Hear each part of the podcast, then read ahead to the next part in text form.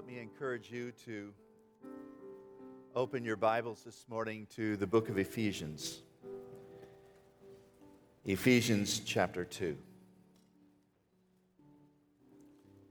If you are with us for the first time today, uh, you will not know that we have started a series in the book of Ephesians entitled uh, Walk, Sit, and Stand, or actually, Sit, Walk, and Stand.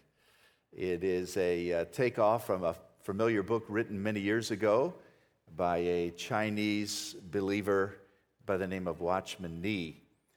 And it summarizes, I think, in excellent fashion, the major themes that go throughout the book of Ephesians, which was written by the Apostle Paul as he was suffering in prison.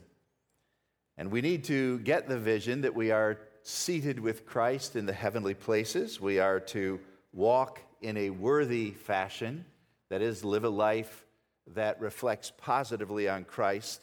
And then finally, we are to stand in the evil day for the truth of God in, as we are involved in spiritual warfare. So we now come in our study to Ephesians chapter 2. You can turn there in your scriptures. I hope you have a copy of the Bible. If you don't, there is a Bible in the pew rack in front of you, and you can use that and take it home if you don't have a copy yourself. We're told in verse 1 As for you, you were dead in your transgressions and sins, in which you used to live when you followed the ways of the world. The phrase in verse 2, used to live, is again that metaphoric word that is often used in Scripture, walk. It literally says, in the ways you formerly walked. The NIV translation gives us the meaning of the metaphor, which is going about your life, the way you do life, the way you live. But I like the metaphor in this section of Scripture because it has a wonderful contrast with the word dead. You are walking even though you were dead. That seems to be a bit of a contradiction, doesn't it? Those of you who are familiar with the famous movie The Princess Bride that was done years ago will remember that the hero, Westley, was dead. They decided to take him to a miracle worker in town, Miracle Max. And Max said, No, he's not dead. He's mostly dead. That's different than all dead, he says. I can do something with mostly dead.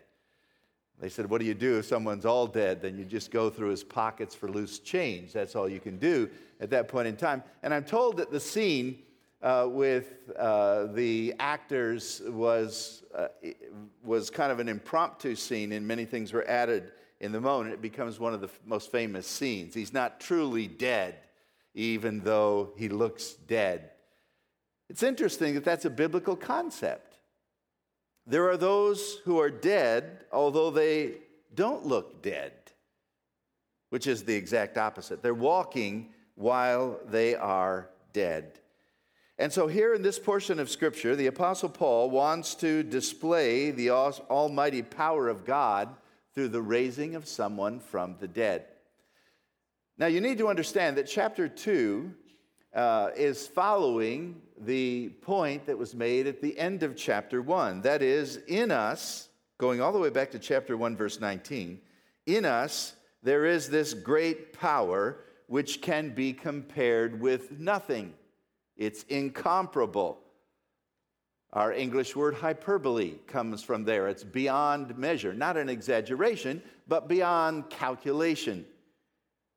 But what is this great power like? How can we describe this great power? Paul goes on to say, it is like the power, verse 19, of the working of his mighty strength, which he exerted when he raised Christ from the dead and exalted Christ above all principality and power. So you have the resurrection and the exaltation of Christ, which are uh, the demonstrations of God's amazing power.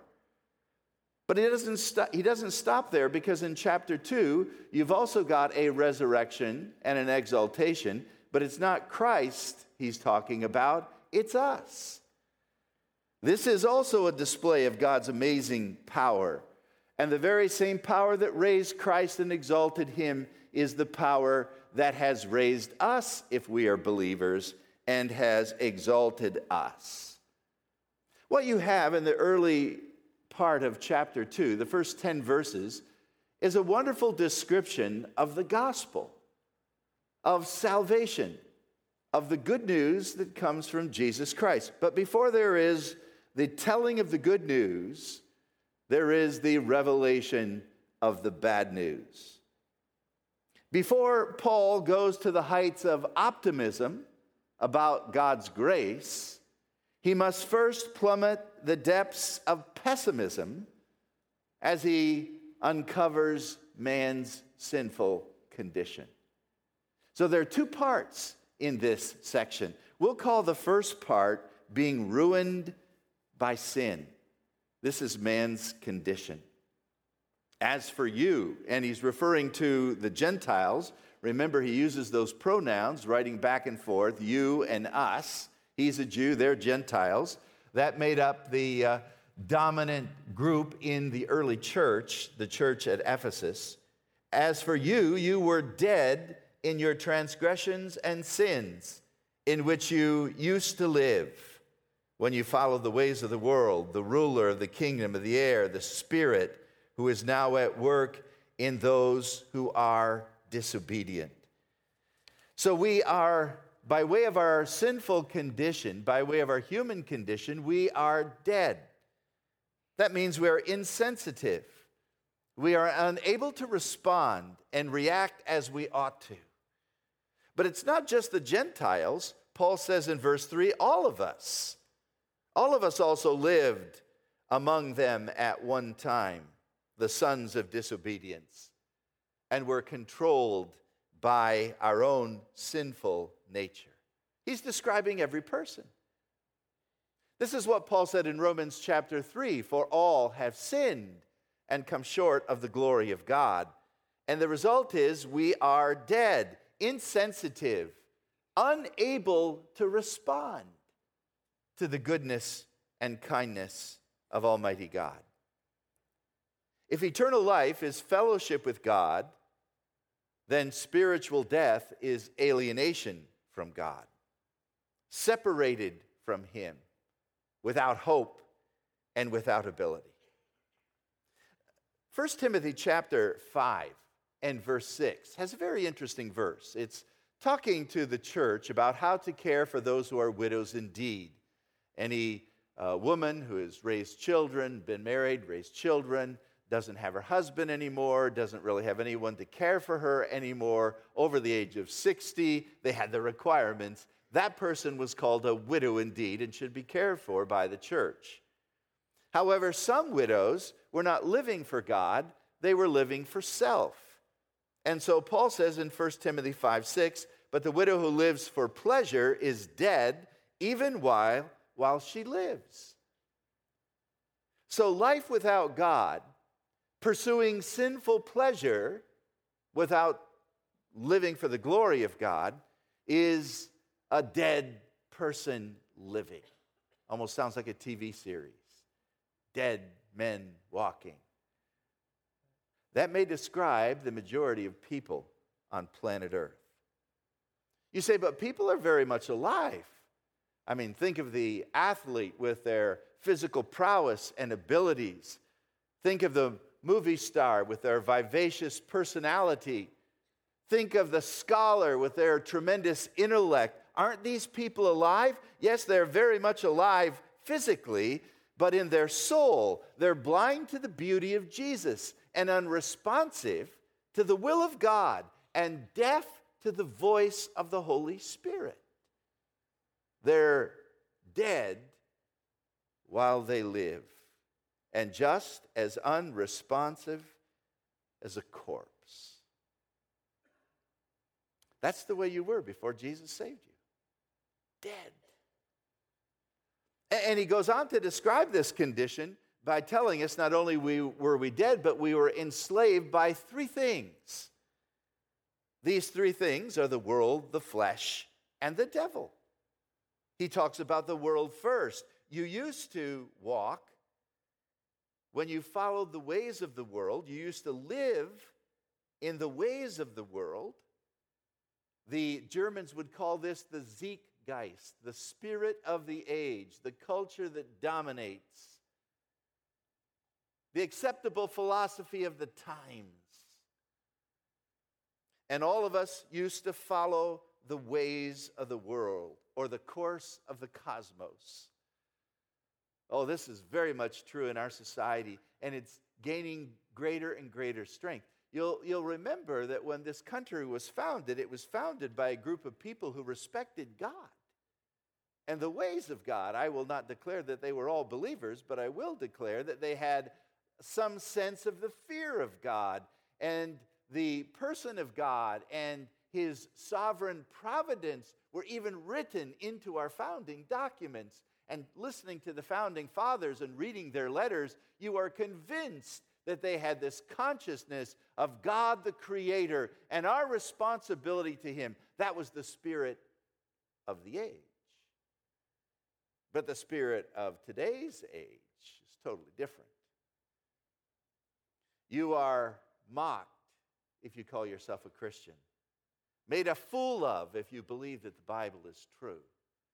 And if you believe that God created every human being who lives on planet Earth, you are an ignoramus. And that's the spirit of the age. And we get intimidated by these things. We used to walk in that same path and in those same ways, being controlled by the peer group around us. Not only that, we were following the ruler of the kingdom of the air. That's a very interesting title for the devil himself, the ruler of the kingdom of darkness. The devil has tremendous power. Now, he is not, omnipresent, so he has many people working for him to cover the territory of the world. But he's the one who promotes his philosophy in this world. He's the one who controls so many of the intellectuals of the system that dominates planet Earth. This is basically an anti God system. He's the one who interjects, even into religion, false doctrine, lack of piety. And it's interesting that Paul says in 1 Timothy that we are held captive by the devil, by the devil himself. So the bad news gets worse. We're pressured by society to conform to the ways of the world. We're controlled by the devil, held captive by his will. Now, a lot of people uh, don't think that they're being controlled by the devil himself, but they actually are. He's very content if you'll do his will in a respectable way, as long as it's not fearing God and following the truth.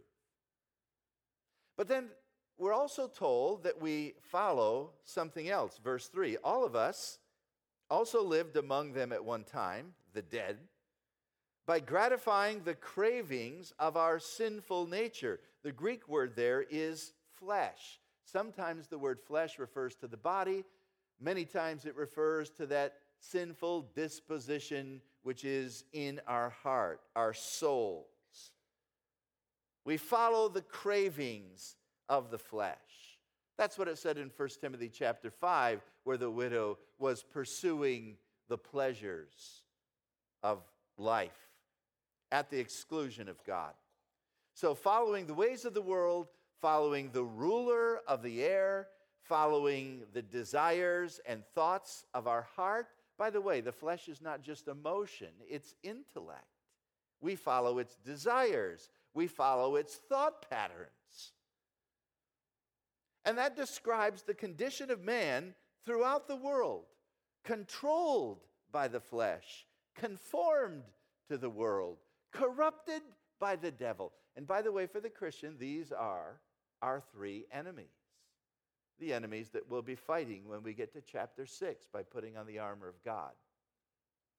Our enemies are not flesh and blood, they're victims of the enemy.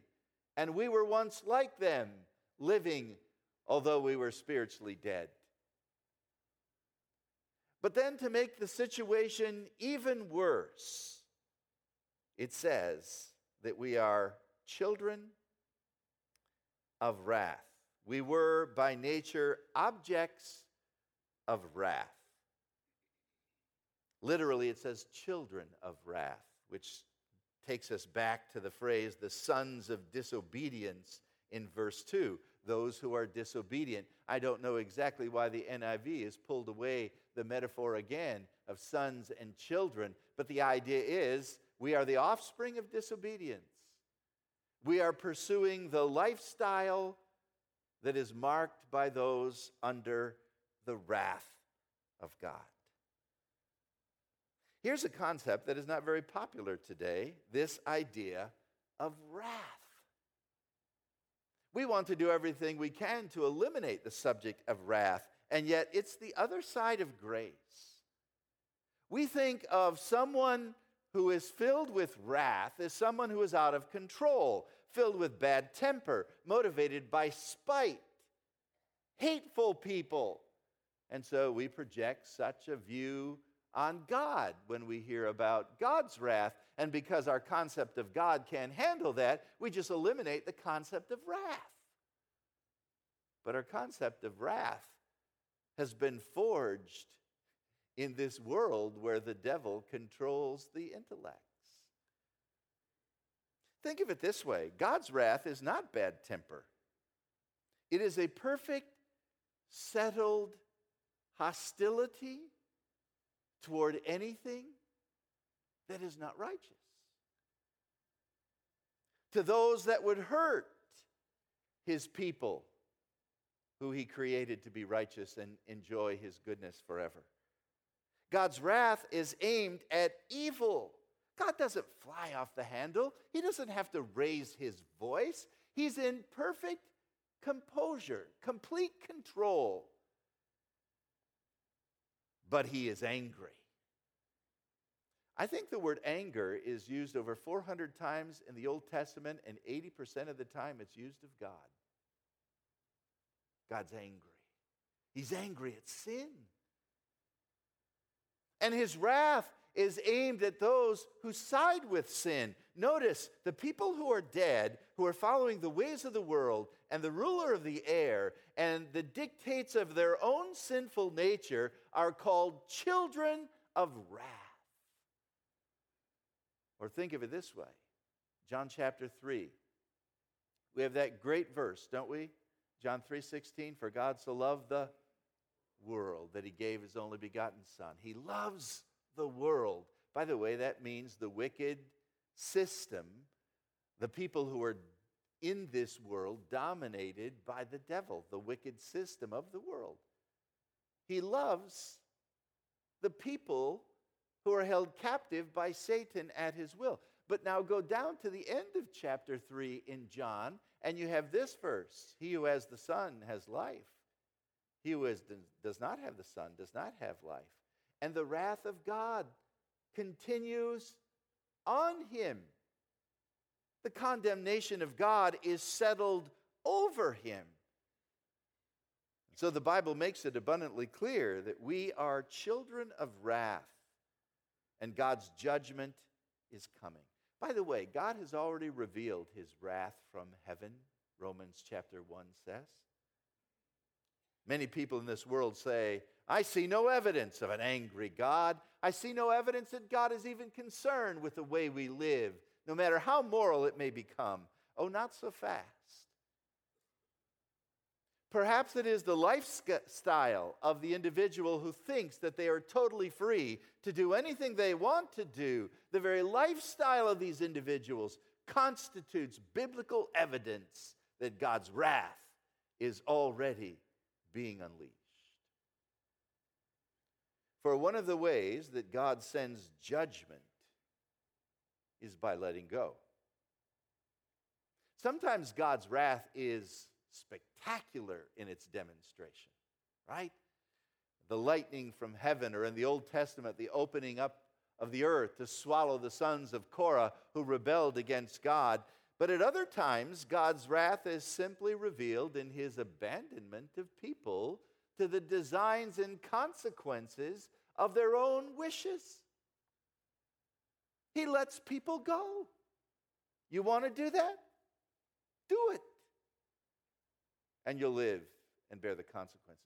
By the way, that's a wonderful technique for a parent to teach a child about life. If you spend all of your time protecting your children to the place where they never experience how to make decisions for themselves, they'll be in big trouble when they're by themselves. Sometimes you simply have to say to your child, Do you want to eat all that Halloween candy? Is that really what you want? Go for it. You say, But they'll get sick. Yeah. I'm not saying be mean. I'm just saying sometimes kids have to learn because they have to endure the consequences because that's how they learn. It's exactly what God does with us. Our world, especially Western civilization, is going through an advance into moral decay at breakneck speed. And it seems like nothing can stop it. There's one thing that can stop it genuine revival sent from God. But other than that, I have little hope for this world until Jesus comes. I have hope that the Word of God can reform, and that's why I'm, I, am excited to preach it. But part of this decay in our own civilization is simply the wrath of God being revealed and letting go, abandoning man to his own devices. Well, I'm thankful that when we trust Jesus Christ, there is hope. By the way, we talk about Jesus being the Lamb of God, don't we? Isn't that a beautiful picture? The Lamb of God. But when you turn to the book of the Revelation, the lamb becomes a lion.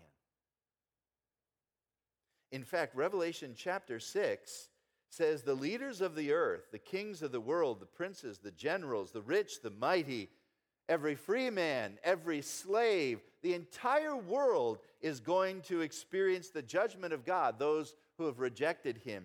And they'll call on the rocks and the mountains to cover him, cover them. But the one who sits on the throne will judge. And it says it is the wrath of the Lamb. So we need to get our Bible geography right.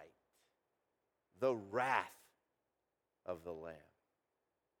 If I could have planned this better, a little thunder and lightning about now would have been really good.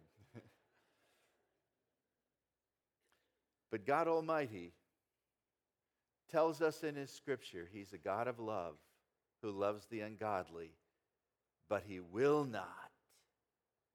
He will not. He cannot overlook sin. His justice and His wrath demand punishment. You say, well, this doesn't sound very encouraging. I didn't intend it to be. But this is where it gets good verse 4. But God. If man is ruined by sin, he is rescued by grace. If he is ruined by his own sinful ways, he's rescued by the almighty grace of God. In the original, verse 4 starts out with these two words, but God. I seem to be criticizing the translation that I enjoy so much today, but I would love it if it just started out, but God. Those two monosyllables reverse everything. They reverse direction from judgment and sin, and they introduce hope and salvation. They change the story from pessimism to optimism, from human corruption to divine compassion. I only heard Dr. Sugden preach one sermon. That is, I was only present for one of his sermons that he preached in a Bible conference. I heard him teach pastors, but only one sermon, and I still remember it today, and it was the sermon, But God. But God. You can go through the scriptures and see how that is used so many times. Man is making a mess of it, but God. We were enemies and rebels running our own sinful course, but God demonstrated his love to us, Romans chapter 5 says. You see it in the Old Testament, you see it in the New Testament. God steps, steps in to change everything. The psalmist says in Psalm 73, verse 26, My flesh and my heart are failing, but God is the strength of my heart and my portion forevermore. And this makes all the difference in the world, but God. Now, I've been talking about some of you who have never been saved. I'm talking about all of us before we were saved, dead and controlled, unable to respond to God, and children of wrath, marked out for judgment. But God steps in to rescue us.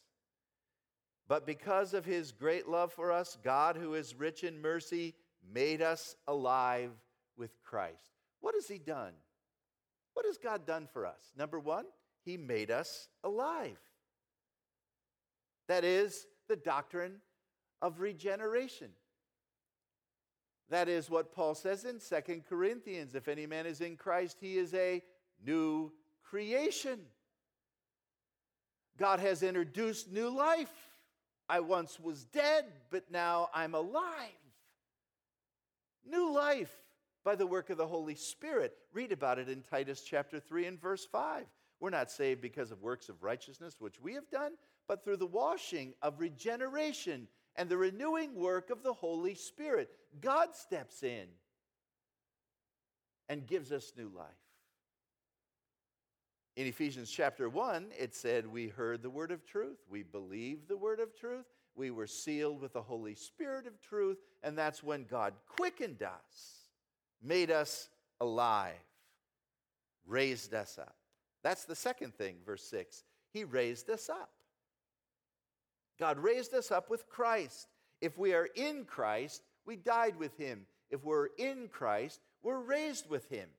And that's exactly what the scripture says. I refer you to Romans chapter 6. These are themes that are repeated over and over and over again, the central tenets of the gospel. Of course, this is the great historical doctrine of the resurrection. And then finally, we are exalted with Christ. This is also verse 6. He has seated us with Christ in the heavenly realms. So, just as the resurrection and exaltation of Christ demonstrate the mighty power of God. So the mighty power of God is demonstrated every time He saves a sinner from sin. He quickens them to new life. He raises them in Christ and seats them in the heavenly places in Christ. We go from being dead to being exalted above all the powers of this world. What a transformation has taken place. And why did he do it? Well, let me mention four words that are repeated over and over through this great text there is love and mercy, and grace and kindness. But it's not just enough to mention those, he adds adjectives. So you've got the great love of God, verse 4, because of his great love for us. By the way, who does God love? He loves the unlovely. While we were yet sinners, He loves us. Even though we're caught by the world, He loves us. And then His mercy is called rich mercy. And His grace is called incomparable grace. Verse 7 that He might show the incomparable riches of His grace. There's that word that talks about exaggeration, not exaggeration, but beyond human calculation. And then he mentions continuing kindness, the kindness that is expressed to us throughout the ages to come. So it's not just that God is good, as we sang a moment ago, and that God is good all the time, He's unbelievably good. We can't, com- we can't compare or, or, or even comprehend how great He truly is, that His mercy would be extended to us in the person of Christ. And then you come to these great verses. Verse 5 He made us alive with Christ even when we were dead in transgressions. It is by grace you have been rescued, saved. And God raised us up with Christ and seated us with him in the heavenly realms in Christ, in order that in the coming ages, that is, for all eternity, he might show the incomparable riches of his grace expressed in his kindness to us in Christ. God is going to spend all eternity showcasing how kind he can be to us. That's how long it's going to take, and it will never end. The riches of God's kindness are inexhaustible. We sing Amazing Grace. Amazing Grace. How sweet the sound that saved a dead man like me. Yes, a wretch. How much of a wretch? One who followed the ways of the world, was under the control of the ruler of the air, and was dictated to by every craving of our sinful nature. Now you say, I'm not that bad. Well, there are dec- degrees of depravity. But just because there are degrees of depravity doesn't mean that your depravity is good enough to get you into heaven. I'm a depraved creature, you might say. I'm just not as depraved as someone else. Well, to get into heaven, you have to be perfect. And none of us, none of us achieve that mark. So, the Bible tells us in verse 8 it is by grace you have been saved through faith. And this is not from yourself. The grace, the salvation, even faith is a gift. We exercise it, but it's a gift from God. Salvation is not our own doing, verse 9, or else we'd boast about it. By the way, the Bible says in Romans chapter 4, verse 5, that believing is not a work. Believing is simply accepting what God provides for us. Nothing in my hands I bring, simply to the cross I cling. Foul, I to the fountain fly. Wash me, Savior, or I die. We contribute nothing to our salvation. And it's not by works, or we would boast. But verse 10 says, we're God's workmanship.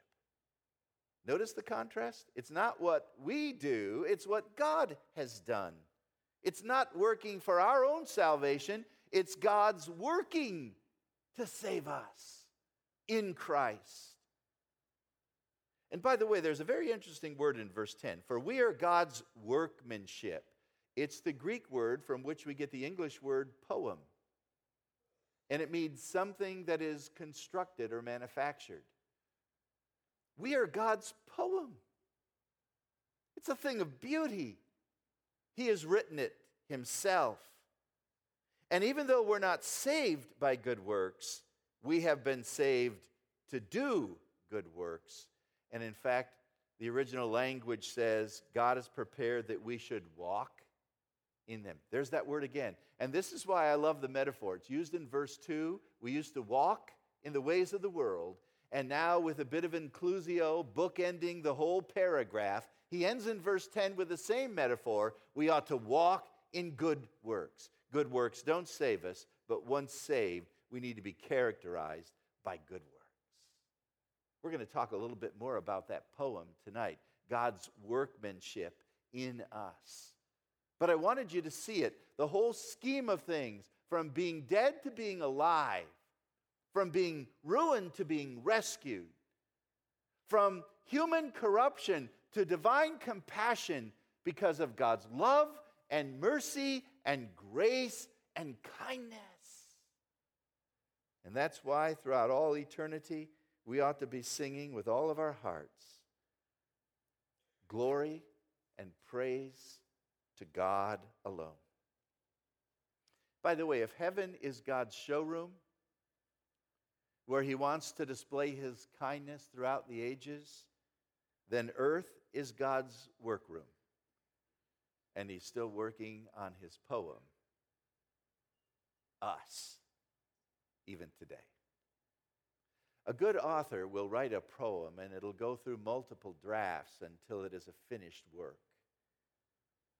A, a potter will work with his hands on the clay, spinning it on the wheel, and sometimes work long, laborious hours and remaking it until it is as he designed it.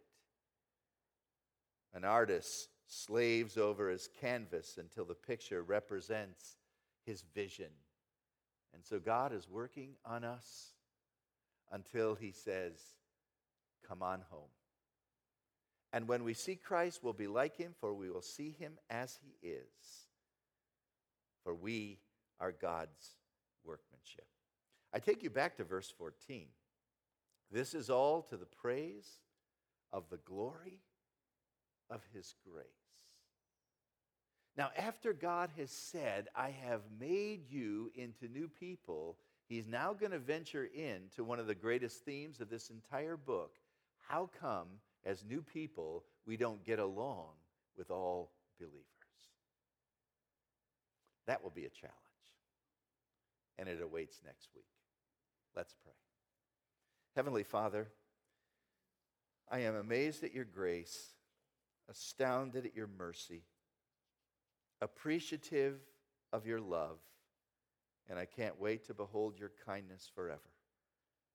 Thank you for those four terms. Thank you for those words revealed to describe how you rescued us. Oh Lord, I pray, even today, that we might catch a glimpse of our former self and our present self by the grace of God. In Jesus' name.